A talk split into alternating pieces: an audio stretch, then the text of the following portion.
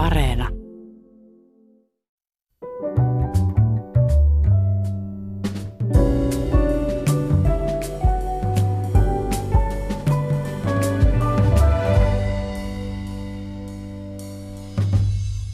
Hyvät ihmiset, takanamme on lievästi ilmaistuna vaikea vuosi, eikä kovin moni meistä lähde tähän juuri alkaneeseen vuoteen kovin optimistisena.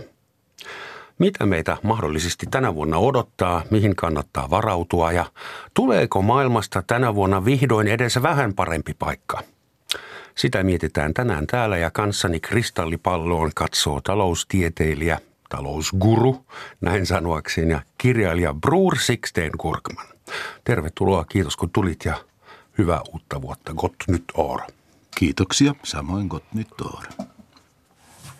Sä oot niitä miehiä, jotka eivät esitelyä kaipaa, mutta kuitenkin lyhyesti. Sä oot toiminut muun muassa valtiovarainministeriön kansantalousosaston ylijohtajana, Etlan ja Evan toimitusjohtajana, ollut, ollut eri tehtävissä Suomen Pankissa, Helsingin yliopistossa, Aalto-yliopistolla ja ollut mukana tai ainakin läheltä katsomassa kaikessa ja kaikkea, mitä Suomen taloushistoriassa on viimeisten vuosikymmenten aikana tapahtunut kirjoitat kirjoja ja kolumneja ja yrität avata talousmaailman kiperiä ja vaikeita kysymyksiä kansantajuisesti.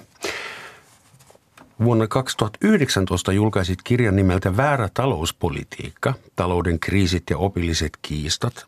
Viime vuoden syksyllä tuli uusi kirja nimeltä Talous ja humanismi. Eli ensimmäinen kysymys – Talouden kriisit ja opilliset kiistat ja talous ja humanismi ilmeisesti olet jo ainakin kahden kirjan verran tutkinut aatehistorian ja talouden maailman yhteyksiä. Miksi? Miten ne liittyy ylipäätään toiseensa, humanismi ja talous? No mähän ajattelen kyllä sillä tavalla, että ne aatteet tai ideologiat, arvot ja uskomukset, joita me ihmiset omaksumme, niin – ne on aika merkityksellisiä. Niillä on kourin tuntuvia vaikutuksia.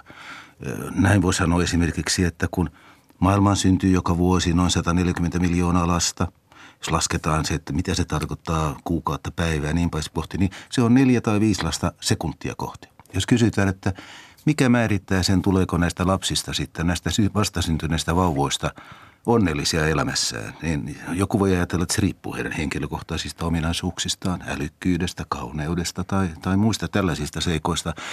Jossain määrin tietenkin, mutta vastaus on, että se riippuu hyvin paljon siitä, minkälaiseen yhteiskuntaan ne syntyvät. Mm-hmm. Jos se on hyvin toimiva yhteiskunta, Suomen kaltainen, niin on kohtuulliset edellytykset sille, että elämästä tulee onnellinen. No mikä määrittää sen, minkälaisen, minkälaisen yhteiskuntaan? Instituutiot ja niiden taustalla – ideat, arvot, uskomukset, se mitä me pidämme tärkeänä ja oikeana, niillä on suuri merkitys. Siksi näitä Eli sä lähdet siitä, että ajatusmaailma luo todellisuuden, ei toisinpäin. No mä sanoisin, että mä ymmärrän sen kyllä sen, että tässä puhutaan vuorovaikutuksesta. Toisaalta ideat muokkaavat maailmaa. Tämä on tällainen, voisi sanoa, idealistinen historian käsitys.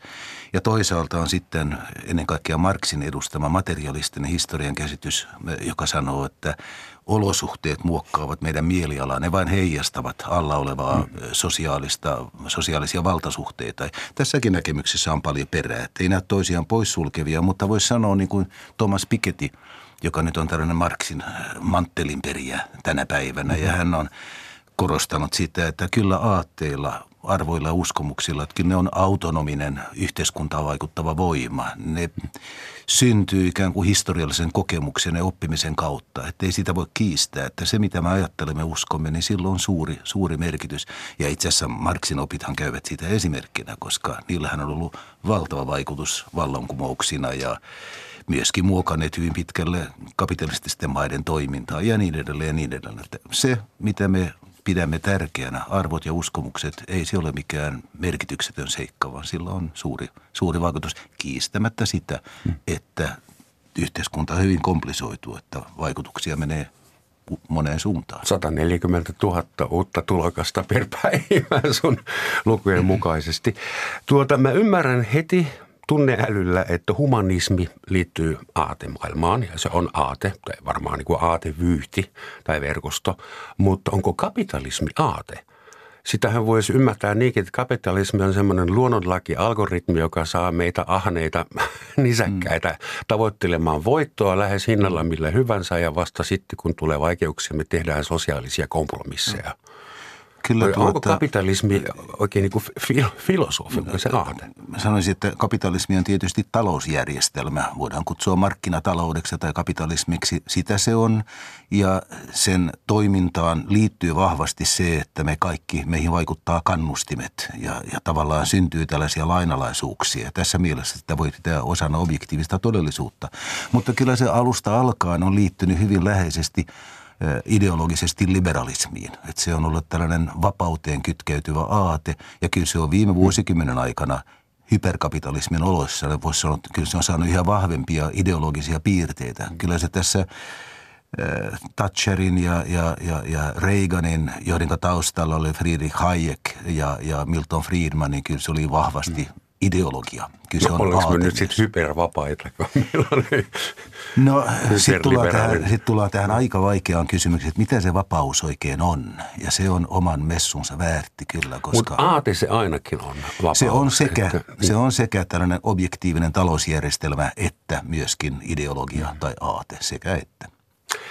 Jos katsotaan tätä juuri mennyttä vuotta ja juuri alkanutta uutta vuotta, niin meillä on nyt ihmiskuntana – ja yhteiskuntana semmoinen ongelmavyyhti hengittämässä niskaan, mitä meillä olikaan. Sota, koronakaan ei ole vielä ohi, sitten meillä on inflaatio, meillä on äh, energiakriisi, meillä on, ja kaiken taustan, ne on vain näitä ajankohtaisia, kaiken takana on vielä globaali lämpeneminen, ympäristökriisi, YMS.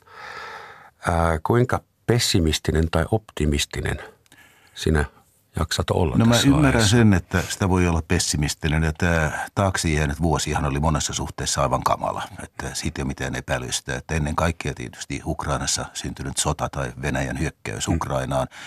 Mutta myöskin se, että olemme ajautuneet tällaiseen rahapoliittiseen umpikujaan, että pakko on yrittää katkaista tuo inflaatio, mutta se johtaa toisaalta hyvin todennäköisesti taantumaan, jolla ollaan tällä hetkellä matkalla. Ja on paljon muita murheita ja todellakin, jotka oli suurempiakin kysymyksiä, kuten ilmaston. Siitä huolimatta mä näin viime vuodessa kyllä jotakin valopilkkujakin ja se voi olla, että onko siihen nyt sitten objektiivisesti ikään kuin perustaa voi kysyä, että ehkä se on lähinnä kysymys siitä, että kun ihminen syntyy optimistiseksi, optimistiksi, niin hän ei sille ikään kuin mitään mahda. Mutta jos mä nyt sanon jotakin, ihminen optimistiksi? No mä luulen, että, että tämä osittain tulee sitten geenien mukana. Mutta jos mä mietin, että miksi mä näin jotain valopilkkuja, niin mä sanoisin, että kun mä, mun tämän kirjankin teesi on, että – että me, me, me todistamme tällaista ideoiden taistelua jatkuvasti, jossa arvoilla ja uskomuksilla on suuri merkitys. Niin todettakoon nyt, että Ukraina taistelee ei vain itsenäisyytensä puolesta, vaan se taistelee sen puolesta, että se haluaa irti tällaisesta Venäjään liittyvistä äh, korruptoituneista äh, ikään kuin ryövärikapitalismista oligarkkeineen ja se haluaisi lähestyä Länsi-Eurooppaa ja länsi-eurooppalaista aatemaailmaa. Se haluaa oikeusvaltiota, ihmisoikeuksia demokratiaa. Niiden puolesta se taistelee ja samalla taistelee meidän puolesta ja nythän kuitenkin viime vuoden kuluessa kävi minusta selvästi ilmi, että ei Venäjä tätä sotaa voita. Emme me tiedä, kuinka tämä sota päättyy, mutta, ei mutta Venäjä ei voita. No viime kädessä mä, mä toivon ja uskon, että Ukraina selviää sillä tavalla voittajana, että se tämänkin jälkeen on itsenäinen niin, valtio. Niin, mutta siis, ja, no, kärsimykset ovat ihmisiä suunnattomia. Kuolee, että ihmisiä kuolee suunnattomasti ja Venäjähän voi tuhota koko Ukrainan infrastruktuuria, tappaa lukemattomia määriä ihmisiä sitten kiellä. Mutta se ei pysty nujertamaan sitä taistelutahtoa, sitä hinkua ikään kuin, jota, jota ukrainalaisilla on ja siitä heitä on suuresti kunnioitettava. Toinen tällainen pieni valopilkku oli se, että, että viime vuoden puolivälissä saattoi vielä kuvitella, että Donald Trump on jonkunlainen uhka amerikkalaiselle demokratialle, jonka merkitys koko maailman kannalta on tavattoman suuri. Mm-hmm. Nyt ei näytä siltä. Donald Näyttää Trump siltä, näyttää... että hän saattaa jopa joutua no, taakse. Se on, e- ehkä en sitä usko, mutta sanoisin, että, että hänen – vetovoimaansa on kyllä nyt murentunut, että hän on mennyttä, mennyttä kalua. Ja tämä tarkoittaa, kun sekä Vladimir Putin että Donald Trump menettävät vetovoimaansa, niin silloin tällainen autoritääristä hallintoa ihaileva oikeistolainen populismi, niin se menettää jonkin verran tällaista vetovoimaansa. Näin uskon ja toivon, koska en pidä sitä erityisen hyödyllisenä. Voi viitata muihinkin, että Iranissa nuoriso osoitti, että he haluaisivat vapautta siitä niissä omissa oloissaan. Ja, ja voi todeta, että kun tämä ensimmäinen oikeastaan populistien suurvoitto oli Brexit, niin tänä päivänä britit katuvat sitä päätöstä, Joo. joka silloin tekivät. Minusta mm-hmm. tässä on tällaisia, mä sanoisin, että tällä ideoiden tasolla, niin ei demokratia ole vielä menettänyt vetovoimaansa, vaan, vaan, vaan kyllä se edelleen ikään kuin puolustaa asemiaan, vaikka se on viimeisen kymmenen vuoden aikana ikään kuin heikentynyt. Mutta Ihana, nyt, nyt on, on, se on optimistinen yes. näkemys. Ja sääli vaan, että prosessi niin, on niin kamalan tuskallinen sa, ja verinen. Se on se, ja me olemme epäilemättä menossa esimerkiksi taantumaan. Minusta se on, se on lähinnä itsestäänselvyys, mutta taantumat tulee ja menee, mutta nämä tällaiset järjestelmään liittyvät kysymykset, ne on pitkäaikaisempia. Puhutaan taantumasta hetken. Joku sanoi joskus, että jos meidän isovanhemmat näkis meidät tänä päivänä, niin ensimmäinen asia, mitä he havaitsisivat meidän elämäntavoissa ja elintavoissa on se, että miten suunnattoman rikkaita me ollaan ja kuinka hirveästi me omistamme kaikenlaista tavaraa verrattuna siihen, mitä ihmiset omisti sata vuotta sitten. Niin, ja me ollaan jo kaikki tietoisia, että meidän tavara alkaa tukkia valtameret ja, ja suonnet ja meillä on mikromuovia aivoissa ja kaikkea. Että me ollaan jopa tietoisia siitä, että tämä paljous, tämä vaurastuminen, mitä me ollaan itsellemme hankittu, että se ei ole välttämättä hyvä juttu. Niin voisiko semmoinen taantuma, jos se ei ole liian raju, ettei kuolla nälkään, mutta että jos kaikki ajetaisiin alas 15 prosenttia, voisiko sillä olla semmoinen terve, tervehdyttävä vaikutus, vähän niin kuin paasto. Ainakin luonto nauttii siitä, jos meillä on vähemmän teollisuutta, eikö niin? Kyllä, kyllä se voisi sanoa, että, että oikein raju taantuma niin helpottaisi jossain määrin ilmaston lämpenemiseen liittyvää ongelmaa vähentämällä kasvihuonepäästöjä, mutta kyllä kokemus osoittaa, että taantuma helposti kyllä johtaa erittäin suureen tyytymättömyyteen. Ja siinä se, se ei ole hallittu. Se johtaa siihen, että jotkut menettävät työpaikkaansa ja kärsivät suhteettomasti. Että kyllä me varmaan voisimme miettiä, siis sehän on ihan totta niin kuin sanoit, että jos katsotaan pitkässä ajanjaksossa jollain historiallisessa perspektiivissä, niin mehän olemme uskomattoman vauraita. Me elämme mm. erittäin hyvää elämää ennen kaikkea läntisessä maailmassa ja Suomen kaltaisessa maassa. Mutta onhan se samalla totta, että – meillä, ja ehkä nyt minusta ennen kaikkea tämä ei ainoastaan ilmaston lämpenemiseen, vaan luonnon monimuotoisuuden vähenemiseen liittyvät ongelmat, niin ne ovat nyt nousseet kyllä tavattoman suuriksi. Ja niitä ajatellen, niin kyllä, kyllä ehkä me tarvitsisimme jollain tavalla – vähän tarkempaa moraalista kompassia tässä maailmassa. Et ehkä tämä hyperkapitalismi, jossa ihannoidaan suorastaan ikään kuin vaurauden kasvattamista ja voiton tavoittelua. Ihailan Elon Musk.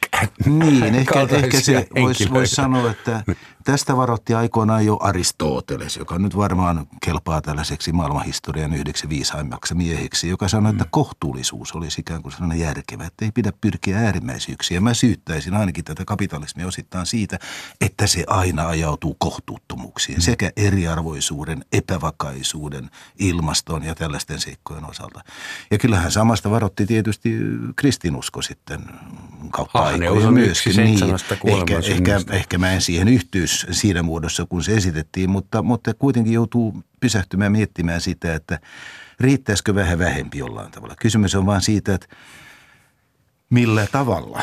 Ja se, se vaatii ehkä osittain tällaista, että me mietimme vähän arvoja, mitkä asiat on tärkeitä, mutta se mm. vaatii myöskin sellaista politiikkaa ja poliittisia päätöksiä, joilla sitten pyritään ikään kuin priorisoimaan ei vain tavaratuotantoa, vaan myöskin aineettomia asioita.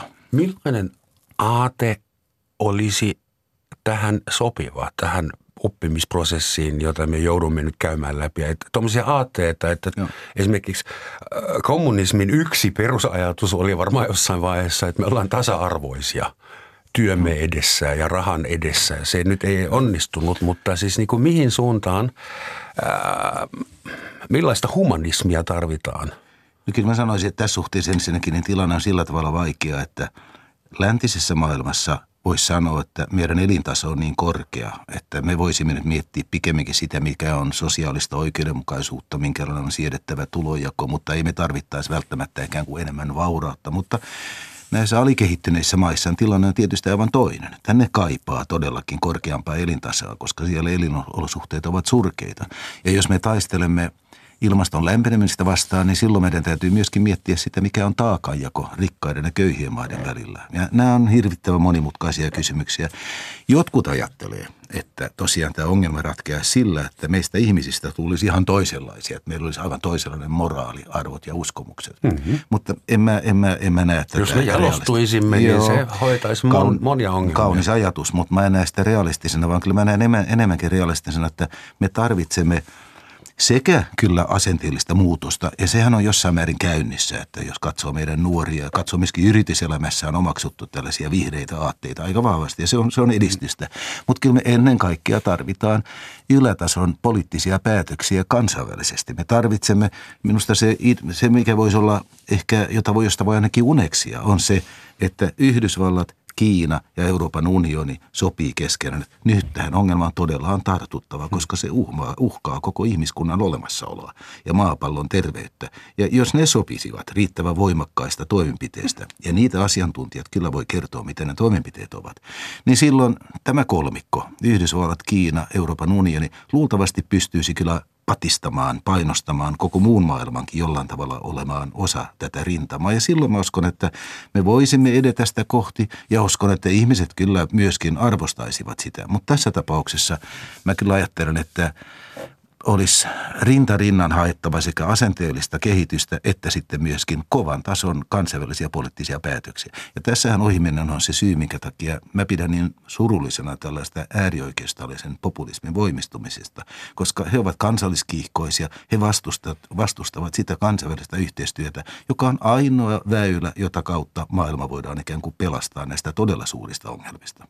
Globalisaatio on aina musta ollut huvittava sana, koska sehän tarkoittaa pyöreyttä ja maapallo on vissin ollut pyöreänä jo monta miljardia vuotta, eli se globalisaatio on tapahtunut ajat sitten. Joo.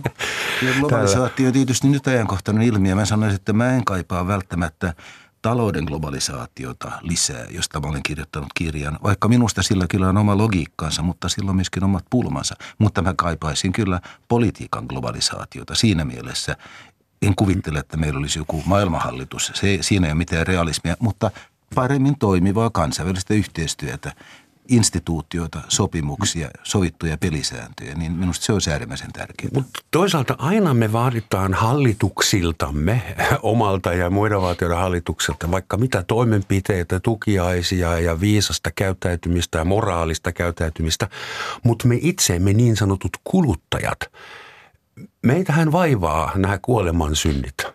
Ainakin osa niistä seitsemästä. Me ollaan ahneita, että me halutaan koko ajan lisää, me halutaan koko ajan semmoista tavaraa, jota me ei edes oikeasti tarvita, joka sitten lojuu jossain ja aiheuttaa ympäristö- ja muita mm-hmm. ongelmia. Että saadaanko se kurin, jos, jos kaikki omistaisi sen verran kuin mitä oikeasti tarvitsisivat, niin meidän talous perustuu yksinkertaisen algoritmiin, jonka nimi on kasvu – jos äh, talous ei kasva, niin sitten on asiat huonosti. No, Päästäänkö tästä? Mä luulen, että ei se ole ihan epätoivonut. Voisi sanoa, että Suomessa esimerkiksi talouskasvu on ollut lähes olematonta nyt 15 vuoden ajan. Ja kuitenkin Suomi esiintyy, Suomen kansa nyt, sen väitetään olevan maailman onnellisin kansa. Viisi kertaa peräkkäin, joo. joo. mutta ja, ja, ja näin ollen, että ei se nyt ihan mahdoton, mahdoton skenaario. Mä sanoisin, että se mikä on realismia on se, että me voisimme – huolehtia siitä. Mä, mä en ole kaatamassa markkinataloutta tai kapitalismia. Mä en ole sen mm. vihollinen. Mä vaan sanon, että se johtaa kohtuuttomuuksiin ja liiallisuuksiin ja suuriin mm. ongelmiin. Eh, vaan, vaan mä kaipaisin sitä, että olisi parempi tasapaino julkisen ja yksityisen sektorin välillä tai että olisi merkittävämmän roolin omaava hyvinvointivaltio. Mä uskon, että se voisi olla universaalisestikin jossain määrin ikään kuin hyvä, hyvä ehdotus. Ja sitähän tukee tätä ajatusta se, että Pohjoismaat nyt jatkuvasti esiintyvät kaikkien listojen kärjessä, jos puhutaan sosiaalisesta oikeudenmukaisuudesta tai, tai tällaisesta. Et mä haluaisin, että kapitalismi olisi renki eikä isäntä. Ja silloin mm. mä luulen, että polku avautuisi kohti sellaisia yhteiskunnallisia valintoja, jotka voisi olla järkevämpiä kuin tällainen äh, ikään kuin äh, täysin rajoittamaton kapitalismi. Kapitalismin puolesta voidaan varmaan luetella muun muassa sitä, että, että kapitalismi on synnyttänyt vapaimpia yhteiskuntia kuin muut järjestelmät, uskonnolliset, kommunistiset tai, tai fasistiset. Et yleensä kapitalismissa on ollut ää, ilmaisuvapaus, kokoontumisvapaus, kansalaisvapauksia huomattavasti enemmän. Ehdottomasti. Ja, ja niin kuin Friedrich Hayek ja klassiset, klassisen taloustieteen edustajat ymmärsivät hyvin ja liberalismin perustajat ymmärsivät, niin kapitalismin vahvin myyntiargumentti on vapaus, koska – näyttää siltä, että markkinatalous on järjestelmä, joka on yhdistettävissä ihmisten vapauteen. Ne kokeilut, mitä meillä on sosialismista tai kommunismista, tukevat myöskin käsitystä, että niissä oloissa ei ole ihmisen vapautta. Kuitenkin on minusta lisättävä se, että jos katsot tänä päivänä, että missä vapaus toteutuu parhaiten, vaikkapa amerikkalaisten tutkimuslaitosten mukaan, niin se tapahtuu parhaiten Pohjoismaissa. No, hmm. Miksi? Ei siksi, että meillä olisi sitä vapautta, josta Hayek ja Friedman puhuu, koska he puhuvat siitä, mitä filosofit kutsuu nimellä negatiivista vapautta. He puhuvat siitä, että valtio ei saa millään tavalla rajoittaa hmm. sinun vapautta tehdä sitä tai tätä. Mutta on myöskin tällainen positiivinen vapauskäsite, joka tarkoittaa sitä, että yhteiskunnan pitäisi – pyrkiä luomaan kaikille ihmisille edellytyksiä menestyä elämässä, ikään kuin tällaista mahdollisuuksien tasa-arvoa. Ja tämä on hyvin toisenlainen vapauskäsite kuin mm. se, mitä edustaa nämä, nämä tuota, negatiivisen vapauden edustajat. Että, tätä kannattaa problematisoida, mutta yhtä mieltä me voimme olla siitä, että kapitalismin suurena etuna on, että se on yhdistettävissä vapauteen, mutta on lisättävä se, että jos me haluamme enemmän kuin sellaista negatiivista vapautta, joka voi tarkoittaa vapautta hmm. köyhyyteen, kurjuuteen, nälkään, asunnottomuuteen, hmm.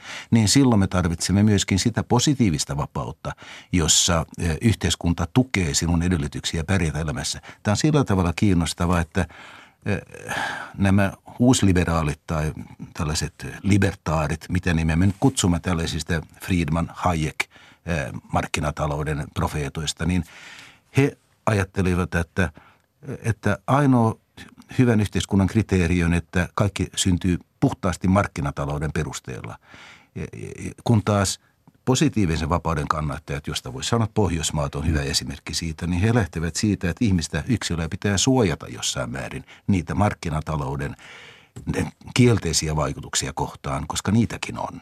Että tämä, tämä negatiivinen vapaus, positiivinen vapaus – sitä kannattaa vähän pohtia siihen perehtyä, koska se on tavattoman tärkeä Tulee just mieleen, että joidenkin amerikkalaisten, USA-laisten mielestä se on jo kommunismia, että meillä täällä Suomessa on kansaneläkelaitos ja että, että ihmisiä pakotetaan maksamaan sairausvakuutuksesta Kyllä. jotakin. Siis Friedman oli sitä mieltä, että ei pidä olla mitään julkista eläkejärjestelmää, joka kuitenkin Pohjoismaassa on suuri etu, eikä pidä olla mitään ilmaista koulutusta ja niin poispäin.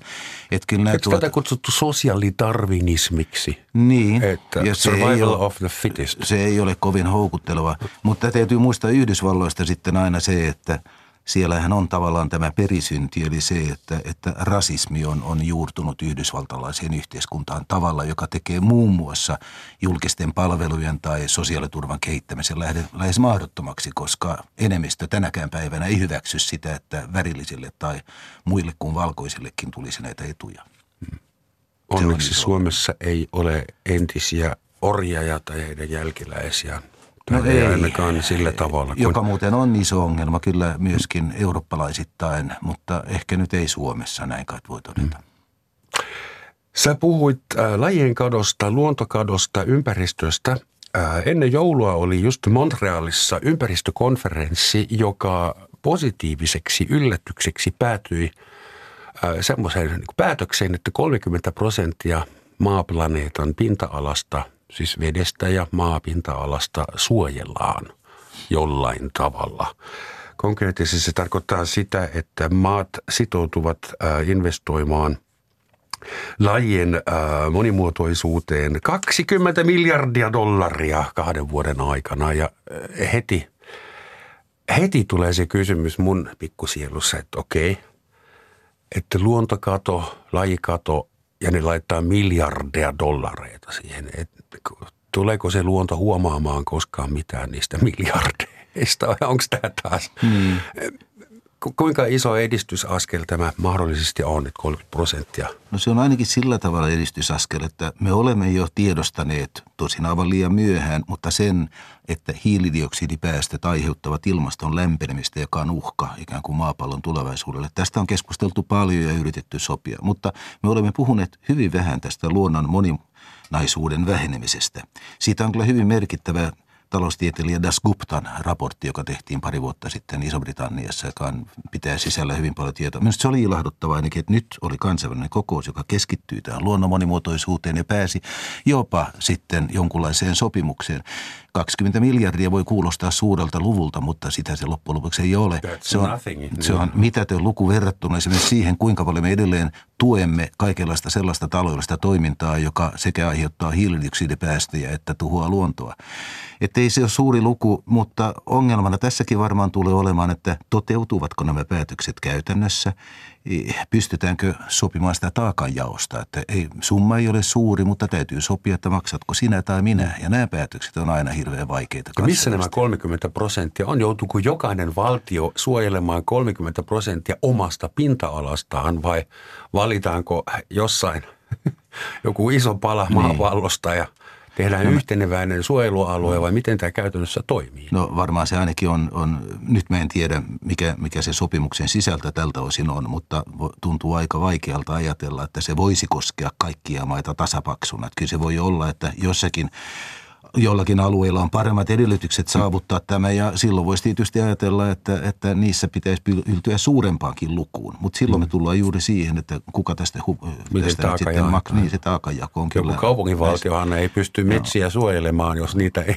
Mutta kerran. kuitenkin niin se on hyvä, että tämä on noussut agendalle ja mä sanoisin, että tästähän ei pidä, on, onko tämä kapitalismin ongelma, että ympäristö tuhoutuu, niin voisi sanoa, että ehkä siinä mielessä, että kapitalismin onnistuminen on ollut niin valtavaa. Se on luonut niin paljon vaurautta, niin paljon tuotantoa, että se myöskin sitten aiheuttaa suuria vahinkoja luonnolle. Mutta eihän tässä suhteessa eihän sosialismi koskaan ollut mikään ratkaisu. Että siellähän tuhottiin ympäristöä vielä voimakkaammin eh, valtavilla investoinneilla, jotka olivat täysinpäin mäntyä. Mutta ongelmahan on se, että – Nämä ovat niin sanottuja ulkoisvaikutuksia, nämä vaikutukset luontoon. Sellaisia, joita ei markkinatalous ota millään tavalla huomioon. Ja siksi tässä tarvitaan ehdottomasti politiikkaa, jolla korjataan. Mm-hmm. Ja se politiikan patteri voi olla iso, että me voimme puhua säätelystä, pitäisi tutkia enemmän, löytää uusia ratkaisuja, pitää käyttää hintamekanismia, päästökauppaa, veroja, tukipalkkioita. Kyllä sitä keinoarsenaalia on, kunhan vaan pystytään sopimaan siitä, että sitä käytetään. Anteeksi, mä keskustelen sanoa, että markkina talousmarkkinavoimat eivät itse tee mitään. Politiikkaa tarvitaan. Miksi markkinavoimat ei reagoi siihen resurssien niin hupenemiseen ja lämpenemiseen ja äh, jos se on kerran globaalisti yleisessä tiedossa, niin – No mä tarkoitan sitä, että kun ostaja ja myyjä tekee äh, sopii kaupasta, niin yleensä siihen vaikuttaa sitten ostajan etu ja myyjän etu. Ja se on ikään kuin heidän välinen mm-hmm. asia, josta muiden ei tarvitse välttämättä välittää. Mutta jos tehdas eh, laskee myrkkyjä paikalliseen jokeen, niin, niin silloin siitä kärsii aivan muut osapuolet kuin ostaja ja myyjä. myyjä. Mm. Tämä on se ulkoiskäsityksen, ulkoisvaikutuksen käsite ja siksi ulkoisvaikutus, se ei tule tavallaan otetuksi huomioon silloin, kun kauppoja tehdään, vaan, vaan siinä siirtyy kustannus kolmannelle osapuolelle. Ja tämä on erityisen paha ongelma silloin, kun puhutaan ilmaston lämpenemisestä, koska nämä hiilidioksidipäästöt, ne menee maailman yhteiseen ilmakehään riippumatta siitä, missä ne syntyvät. Mm. Ja siksi kenelläkään ei ole ikään kuin intressiä kantaa niistä vastuuta, vaan kaikki haluavat, että muut maksaisi sen laskun tai hoitaa sen ongelman. Mutta sehän on totta tietysti, että markkinatalous, jos, jos öljy loppuisi esimerkiksi, niin öljyn hinta nousee ja markkinatalous patistaa sitten meitä kaikkia käyttämään vähemmän öljyä. Mutta ei tämä nyt kyllä ratkaise tätä maailman ilmasto-ongelmaa, koska öljyä on valitettavasti aivan liikaa vielä, jotta, jotta me pystymme tuhoamaan. Ei ainoastaan öljyä. Että no, viime vuosina on puhuttu siitä, että fossiilista kyllä. energiasta on päästävä Kiili. ja nyt Ukrainan Venäjän hyökkäyssodan seurauksena koko maailma etsii kuumeisesti fossiilista energiaa. No se on, se on ehkä sillä tavalla kaksiteräinen miekka, että nyt se pakottaa meitä keskellä tätä energiakriisiä, niin pakottaa meitä, meitä etsimään sitä energiaa mistä tahansa, koska muutenhan yhteiskunnassa voisi syntyä kaos. Mutta kyllä se samalla nyt sitten johtaa siihen, että me vähennämme omaa riippuvuuttamme kaasusta, ja, ja, ja öljystä. Että kyllähän, kyllä tämä samalla antaa ikään kuin potkua tällaiselle, tällaiselle puhtaammalle energiatuotannolle. Avainsana riippuvuus. Yritän muistaa se, mutta tähän väliin tiedoksi meille kaikille, että kuuntelette Yle Radio yhtä Roman Schatzin maamekirjaa. Hyvää uutta vuotta teille kaikille. Tänään puhutaan siitä, miten talous ja muu elämä mahdollisesti tänä vuonna kehittyy. Ja mulla on studiossa vieraana Suomen sympaattisin talousguru Sixten Korkman. Joo, sinusta Sixten on sanottu, että miksi suomalaisista taloustieteilijöistä juuri Sixten Korkman on ihanin – ei sun tarvitse itse vastata, mutta Ei, mutta sen sanon, sen sanon tästä aiheesta, että mä olen kovin otettu siitä, että tämän päivän taloustieteilijät, minua siis monta vuosikymmentä nuoremmat, ovat erinomaisen päteviä ja osaavia. Minua ilahduttaa se, että taloustieteellinen koulutus on tänä päivänä niin verrattomasti parempi kuin silloin, kun itse sain sitä koulutusta. Mm. Että kyllä tässä on mennyt valtavasti eteenpäin ja siinä mielessä on vähän hassua haastatella minua erilaisissa yhteyksissä, koska tuolta löytyy monia ihmisiä, joilla on todellakin paljon parempia koulutuksellisia valmiuksia vastata vaikeisiin kysymyksiin, vaikkapa ympäristö- ja ilmastoon liittyen.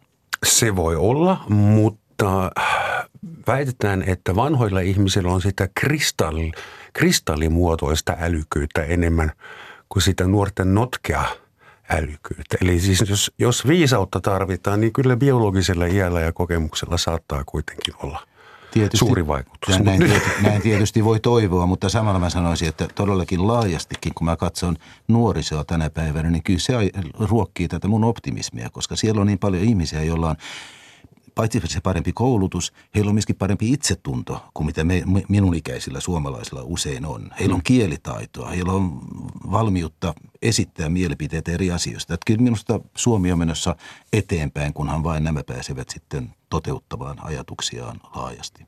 Ei sitä voi estää. Sanan riippuvuus piti muistaa. Me ollaan nyt Ukraina sodan takia huomattu koko lännessä, kuinka riippuvaisia me ollaan muun muassa Venäjän energiasta, mutta samalla ollaan myös ruvettu keskustelemaan entistä enemmän, kuinka riippuvaisia me ollaan Kiinasta ja muistakin.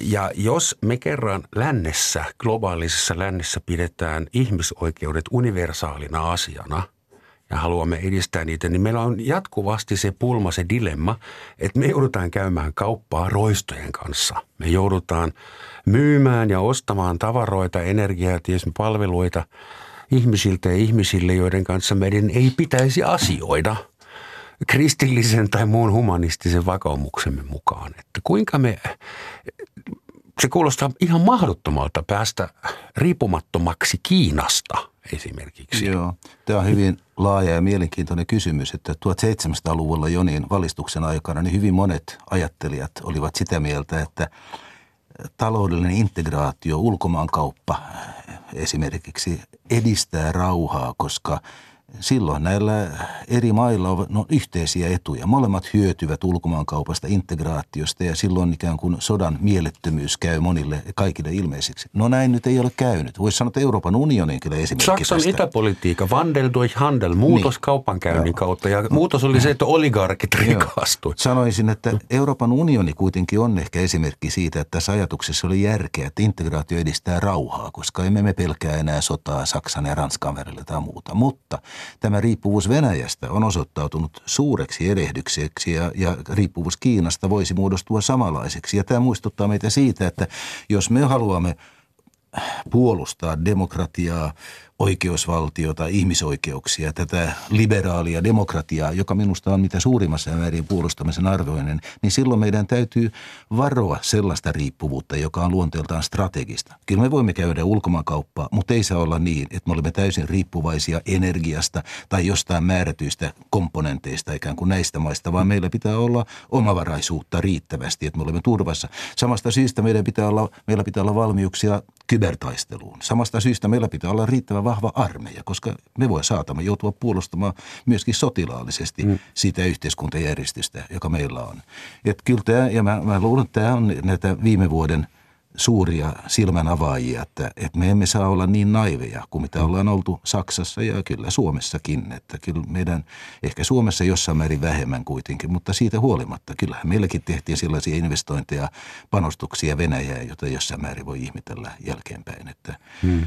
Tässä on, ollaan varmaan viisastuttu, että kannattaa varoa sellaista riippuvuutta, joka sitten – pahantahtoisen hallitsijan seurauksena voi muodostua kohtalokkaaksi. Tänä vuonna Suomesta tulee erittäin suurella todennäköisyydellä, vielä se ei ole lopullisesti varma, NATO-jäsen. Ja meille tulee siis niin kuin Naton alueen itäinen rajamaa. Ja Suomi pystyttää raja-aitauksen metsään, josta tulee sitten Naton ulkoraja.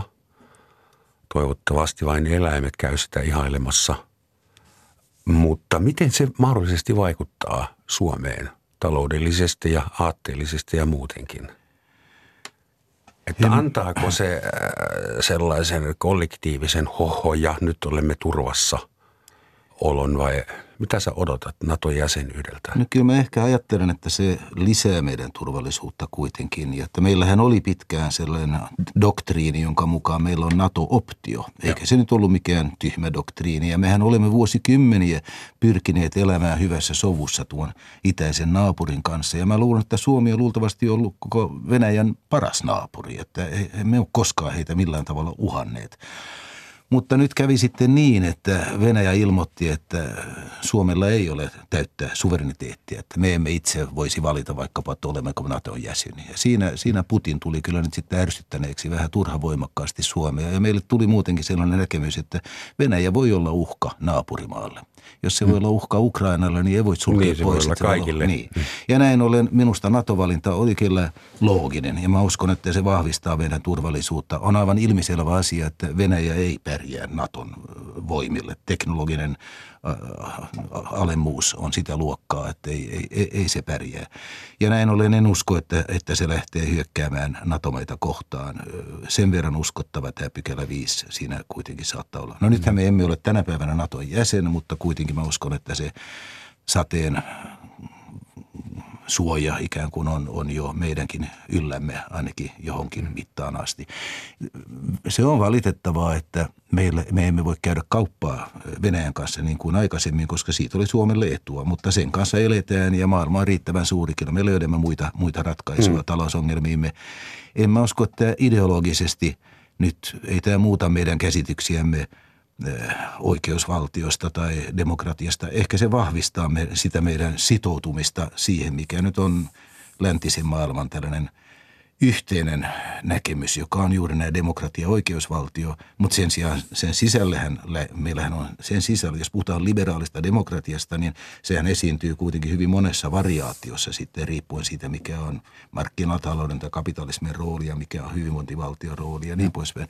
En mä usko, että nämä asiat nyt sitten tästä nyt kovin muuksi muuttuu, että kyllä meidän poliittinen keskustelu tulee jatkamaan samoissa raiteissa kuin aikaisemminkin tästä huolimatta. Tämä ulkopolitiikka on kuitenkin jossain määrin erillinen asia. Ja NATO-jäsenyys ei sun mielestä tule vaarantamaan Suomen turvallisuutta – No sillä tavalla kyllä, että jos syntyy konflikti, ajatellaan vaikkapa Baltian maita tai jotain muita tällaisia naapureita, niin silloin Suomenkin kohdistuu vaatimuksia. Me emme voi nostaa käsiä pystyä ja sanoa, että tämä ei ole meidän ongelma, vaan no silloin me olemme osa sitä ongelmaa. Tätähän ei voi kiistää. Toisaalta on, toisessa vaakakupissa on se, että jos meihin kohdistuu konkreettinen sotilaallinen uhka, niin silloin meitäkin todennäköisesti autetaan. Ja ensimmäisenä Baltian maa. Niin, ja kyllä mä sanoisin, että, että ehkä tässä nyt kuitenkin se painaa vaakakupissa enemmän. Ja mä luotan siihen, että Ruotsilla ja Suomella vahvistuttu NATO on niin iso sotilaallinen voima, että, että sitä ei lähdetä, lähdetä sitten uhkaamaan. Tämä, niin mä kutsun sitä globaaliksi länneksi. Mä en tiedä, onko semmoinen termi olemassa, mutta globaali etelä on olemassa. Mutta siis äh, liberaalit, demokraattiset valtiot enemmän tai vähemmän, meillä on aina semmoinen olo, että me ollaan hyvikset. Ja meillä on nyt käynnissä semmoinen äh, hyvän vastaan pahan taistelu, eli totalitarismi, Kiina, Venäjä, joitakin muitakin vastaan hyvät eurooppalaiset, pohjoisamerikkalaiset ja, ja muut niin kuin demokraattiset valistuneet Näetkö, että toleranssi, liberaali asenne, tasa-arvo, että onko ne evoluution vääjäämätön tulos, kehittyykö ne ihmiskunnalle vai onko se jotain, mitä me ollaan itse rakennettu, tätä suurta kaaosta ja, ja, ja epätasa-arvoista biologista maailmaa vastaan. Meidän, niin kuin, mm. Koska jos meidän arvomaailma, humanistinen länsi, globaalin lännen arvomaailma on parempi, niin sittenhän sen pitäisi voittaa darwinistisessa mielessä pitkässä juoksussa. Mä, nyt me mennään aika syvälle tällaiseen evoluutiobiologiseen kysymykseen, joka on, joka on aika vaikea. Mä sanoisin, että mä uskon kyllä, että evoluutiobiologit voivat kertoa meille siitä, että äh, vuosituhansien saatossa niin ne heimot ja kansat ovat pärjänneet paremmin, jotka ovat oppineet tekemään yhteistyötä. Että tällainen vastavuoroinen toisen auttaminen, niin se on järkevää, vaikka se tarkoittaa määrättyä epäitsekkyyttä noin pinnallisesti katsoen, niin tosiasiassa se heimo tai klaani tai, tai, tai kansakunta pärjää kuitenkin paremmin, jos he ovat kykeneväisiä tällaiseen yhteistyöhön. Mutta muuten mä sanoisin, että evoluutiosta on kyllä hyvin vaikea löytää minkälaisia moraalisia opinkappaleita, että niin pitkälle mm-hmm. evoluutiosta ei voi pitää, vetää johtopäätöksiä. Voi vain todeta, että kyllä syntyy ehkä tällaisia aineksia jonkunlaiseen määrätyltä osin yhteiseen arvomaailmaan, kuten siihen, että tällainen vastavuoroinen toisen auttaminen, niin siinä on, siinä on järkeä.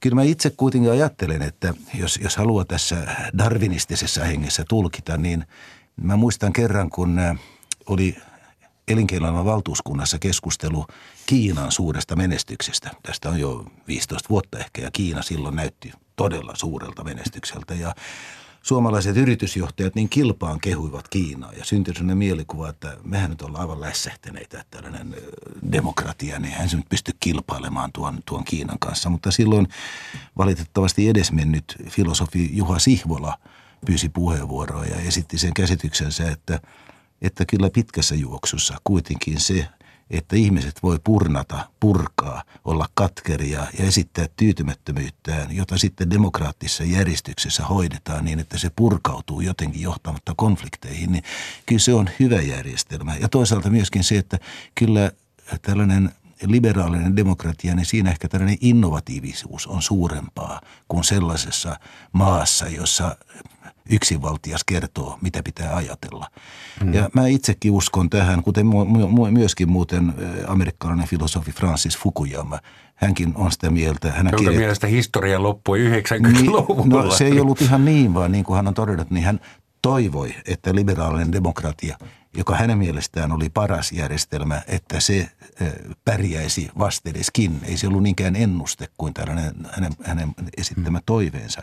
Mutta tänä päivänä hän myöskin uskoo, en tiedä ennustaako hän, mutta hän uskoo edelleen, että liberaalinen demokratia on sellainen järjestelmä, jossa, joka pitkässä juoksussa pärjää paremmin. Niin uskon minäkin. Mm. Mutta en minä väitä sitä, että tämä olisi evoluution tulos. Kyllä tämä on ihmisen rakentama ja keksimä järjestelmä. Se on arvojen ja uskomuksia on kehitetty ja on mietitty ja pohdittu, että ei se, ei se mikään luonnon lain seuraus ole. Eli Mutta, emme voi luottaa siihen, että tämä homma hoituu, koska olemme parempien puolella tai hyvistä puolella, että se täytyy kuitenkin. Ei välttämättä, vaan kyllä sen puolesta on taisteltava. Ja, mm. ja minusta on, itse mä ehkä lähtisin siitä, että jos me nyt, ja se on asia, tämän pohdin tuossa kirjassa myöskin, että sehän olisi hyvä, jos meillä olisi jonkunlainen lähtökohta, että mistä niitä arvoja pitää hakea. Mikä, mikä on se ydin, mistä arvoja haetaan. Ja mä sanon, että mun mielestä se historiassa – hyvin pitkäkestoinen ja järkevä lähtökohta on se, että me lähdemme ihmisen arvokkuudesta. Me ikään kuin kunnioitamme sitä, että jokainen ihminen on arvokas. Mm-hmm. Onko hän suunnattoman arvokas,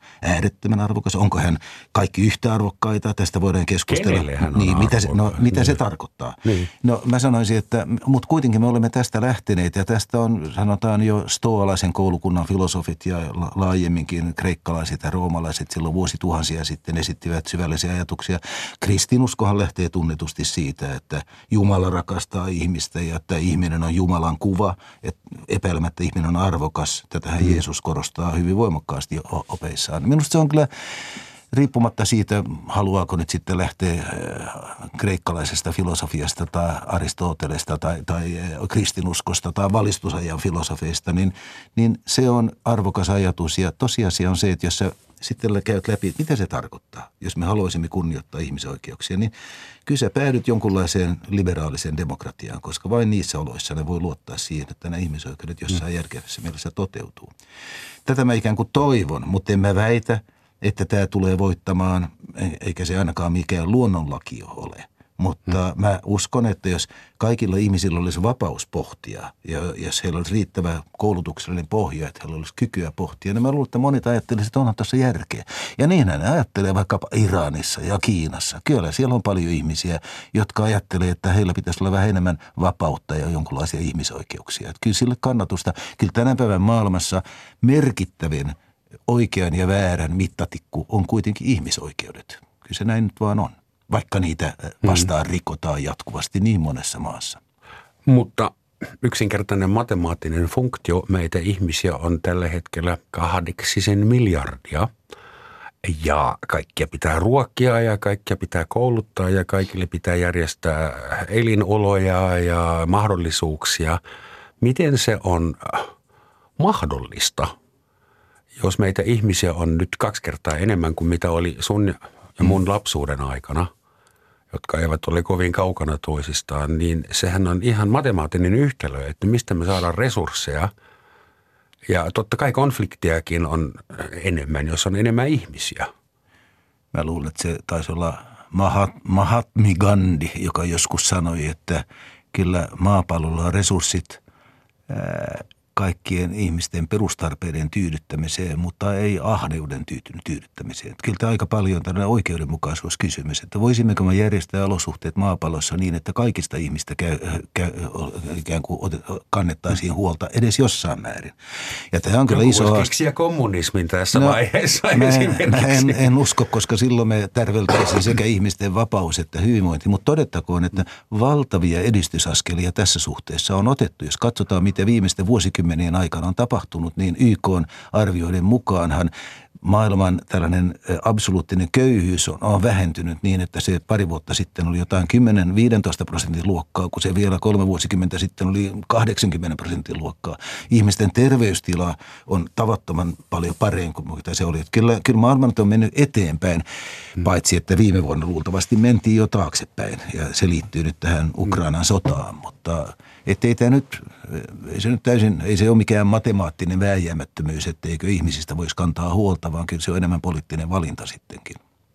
Mun mielestä yksi hyvä indikaattori sille, että länsimäiset liberaalit demokratiat ovat kuitenkin niin kuin uusinta uutta ja parasta, mitä meillä on tällä hetkellä, on se, että ihmiskunnan historiasta ei löydy yhtään sellaista tapausta, että joku demokraattinen tasavalta olisi hyökännyt toisen tai julistanut sodan toiselle.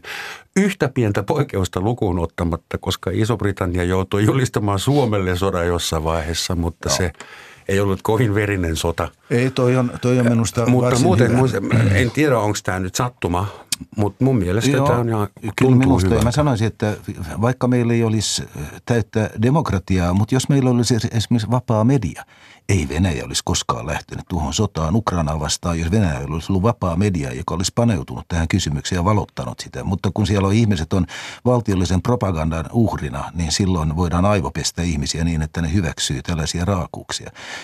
Mutta siis se on ihan totta, niin kuin sanoit, että me emme tiedä, että demokratiat olisivat käynnistäneet sotia. Ja, ja se on todella vahva argumentti demokratioiden puolesta, kiistämättä. Mm. Mistä me tiedämme, että meitä ei manipuloida ja kuseteta ja että Kyllä me emme ole propagandan meitä, Kaikki yrittää meitä manipuloida ja kusettaa, mutta meillä on kuitenkin monipuolinen media ja mä uskon, että meillä nyt vaikkapa Suomessa ja monissa muissakin länsimaissa on kuitenkin pääosin siedettävä rehellinen media. Ja sitten on se olennainen asia, että meillä on sen verran hyvä pohjakoulutus, että me pystymme kriittisesti arvioimaan sitä informaatiota, joka meille tulee. Mutta eihän tämä mikään pieni ongelma. Ja ennen kaikkea sosiaalinen mediahan on tätä, että tosiaan nythän, nythän tosiaan ihmiset voi ikään kuin ajautua sellaiseen kuplaan, jossa ne ottaa vastaan vain sellaista vääristynyttä informaatiota, joka ruokkii heidän ennakkoluulojaan. Että kyllä tämä on, tämä on iso mm. kysymys, median rooli ja se, että mistä me tiedomme saamme ja miten me osaamme sitä arvioida. Ja tässähän kyllä se on koulutus on äärimmäisen tärkeä tässä. Humanistinen koulutus, sellainen koulutus, mm-hmm. joka opettaa ihmistä arvioimaan kriittistä, kriittisesti sitä informaatiota, jota hänelle tarjotaan. Kuulostaa todella hyvältä radikaali humanismi. niin, radikaali humanismi. Humanismihan on, me emme ole tässä sitä todenneet, mutta sehän on monta asiaa. Se, se, sillä voidaan viitata näihin humanistisiin tieteisiin, kuten filosofia ja historia ja niin mm. edelleen, jotka minusta ovat tavattoman tärkeitä, että niitä kaikille pitäisi opettaa. Ja toivon mukaan nyt koulussakin joutuu sentään edelleen lukemaan historiaa. Se on tavattoman mm. tärkeää. Mutta sen lisäksi humanismi on myöskin sitten näkemys, tällainen, joka korostaa laajan yleissivistyksen merkitystä – ihmisen kehittymisen luovuuden kannalta ja demokraattisten asenteiden kannalta. Ja sitten se on vielä elämän katsomuskin, mutta se on monta asiaa.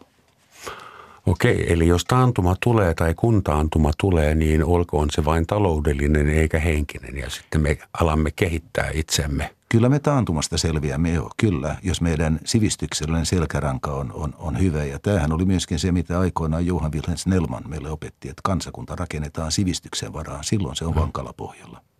Hieno sanapari, sivistyksen selkäranka. Suuret kiitokset.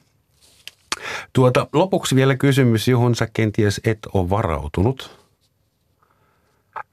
Jos joku pyytää sinua presidenttiehdokkaaksi, niin harkitsisitko edes hetken verran? Ei, en ei koskaan juolahtanut sellainen ajatus mieleenkään. Enkä mä näe siihen mitään järkiperäistä tarvetta – Mä, ensinnäkin mä sanoisin, että presidenttitehtävä liittyy ennen kaikkea ulkopolitiikkaan ja se ei ole ikään kuin mun leipälajia. Toiseksi mä sanoisin, että Suomessa on hyvä tilanne, että meillä on ihan järkeenkäypiä, rehellisen tuntuvia ehdokkaita suurin piirtein joka puolueella. Että todellakin mä tyydyn iloisena siihen, että mä käytän äänioikeutta niissä vaaleissa. Ihan kaikkea sunkaan ei tarvitse kokea eikä kokeilla. Suuret kiitokset. Sixteen Korkman, toivottavasti olet oikeassa ja tästä vuodesta tulee paljon parempi ja sun valonpilkut toteutuvat. Tuota, lopuksi, niin kuin tässä sarjassa on tapana vielä sitaatti. Valistuksen tärkeimpiä perintöjä on usko siihen, että ihmiskunnan tavoitteita voidaan parhaiten edistää nojautumalla tosiasioihin ja totuuteen tieteen menetelmiä hyödyntäen. Näin kirjoittaa Sixteen Korkman kirjassansa Talous ja humanismi. Kiitos. Kiitos kaikille kuuntelijoille, tekniikalle ja hyvää alkanutta vuotta. Kiitos ja hyvää vuotta.